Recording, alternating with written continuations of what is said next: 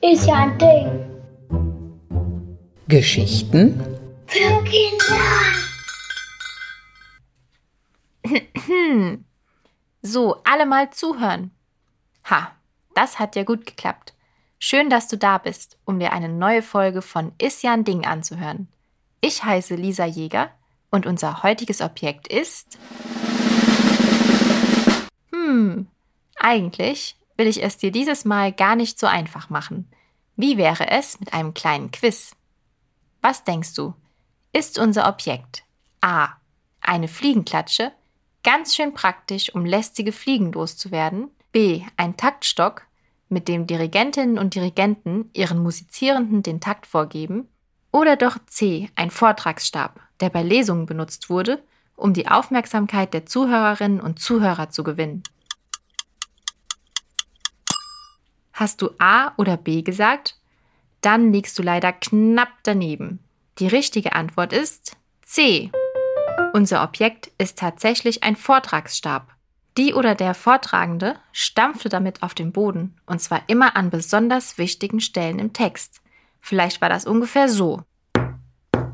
Stell dir mal vor, du sitzt im Unterricht und deine Lehrerin oder dein Lehrer klopft immer, wenn du besonders gut aufpassen musst, auf den Tisch oder den Boden. Das wäre doch etwas. Unser Objekt hier ist ein bisschen größer als ein Meter, also etwa so hoch wie eine Gitarre. Es wurde im 19. Jahrhundert gefertigt. Überlege mal, wie lange das schon her ist. Heute leben wir im 21. Jahrhundert. Unser Vortragsstab hier stammt aus Kaschmir. Kaschmir ist eine Region im Himalaya-Gebirge. Dieses ist das größte Gebirge der Welt und liegt in Asien. Bestimmt hast du schon mal vom Mount Everest gehört, dem höchsten Berg der Erde. Er liegt auch im Himalaya. Sieh dir nur die schönen Schmuckelemente und die glänzende Oberfläche des Stabes an. Auf dem herzförmigen Aufsatz sind an Blumenranken erinnernde Elemente und Paradiesvögel zu sehen. Bist du also bereit für die nächste Frage? Was glaubst du, aus welchen Materialien unser Stab hergestellt wurde? Ist es A. Holz, B. Lack oder C. ein ominöser Stoff namens Muschelgold? Wenn du A. Holz gesagt hast, dann liegst du richtig. Unser Objekt wurde aus Holz gefertigt. Aber auch die Antwort B. Lack stimmt. Die Lackkunst ist eine sehr alte Technik, die schon vor 3500 Jahren in China erfunden wurde. Ursprünglich diente der Lack zum Schutz der Objekte. Bald schon wurde er allerdings auch zu Dekorationszwecken verwendet.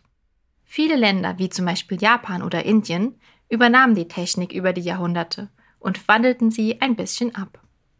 Bei unserem Objekt trugen die Herstellerinnen und Hersteller immer abwechselnd zahlreiche Lackschichten und Schichten von Malerei auf die Holzoberfläche auf. Aber woher stammt eigentlich der Lack? Es gibt einen Laubbaum, der wirklich Lackbaum heißt. Er kommt vor allem in asiatischen Gebieten vor. Die Menschen mussten seine Rinde einritzen und den auslaufenden Saft auffangen. Dies war der begehrte Lack, den sie nun aber noch weiter behandeln mussten, um ihn zu verwenden. Es konnten aber auch andere Bäume zur Lackgewinnung benutzt werden. Bei unserem Objekt zum Beispiel stammt der Lack von Nadelhölzern. Und was ist nun mit Antwort C? Muschelgold? Auch diese Antwort ist richtig. Muschelgold ist ein Goldpulver, das zum Malen und Schreiben diente. Jetzt fragst du dich vielleicht, was denn Muscheln mit Goldfarbe zu tun haben.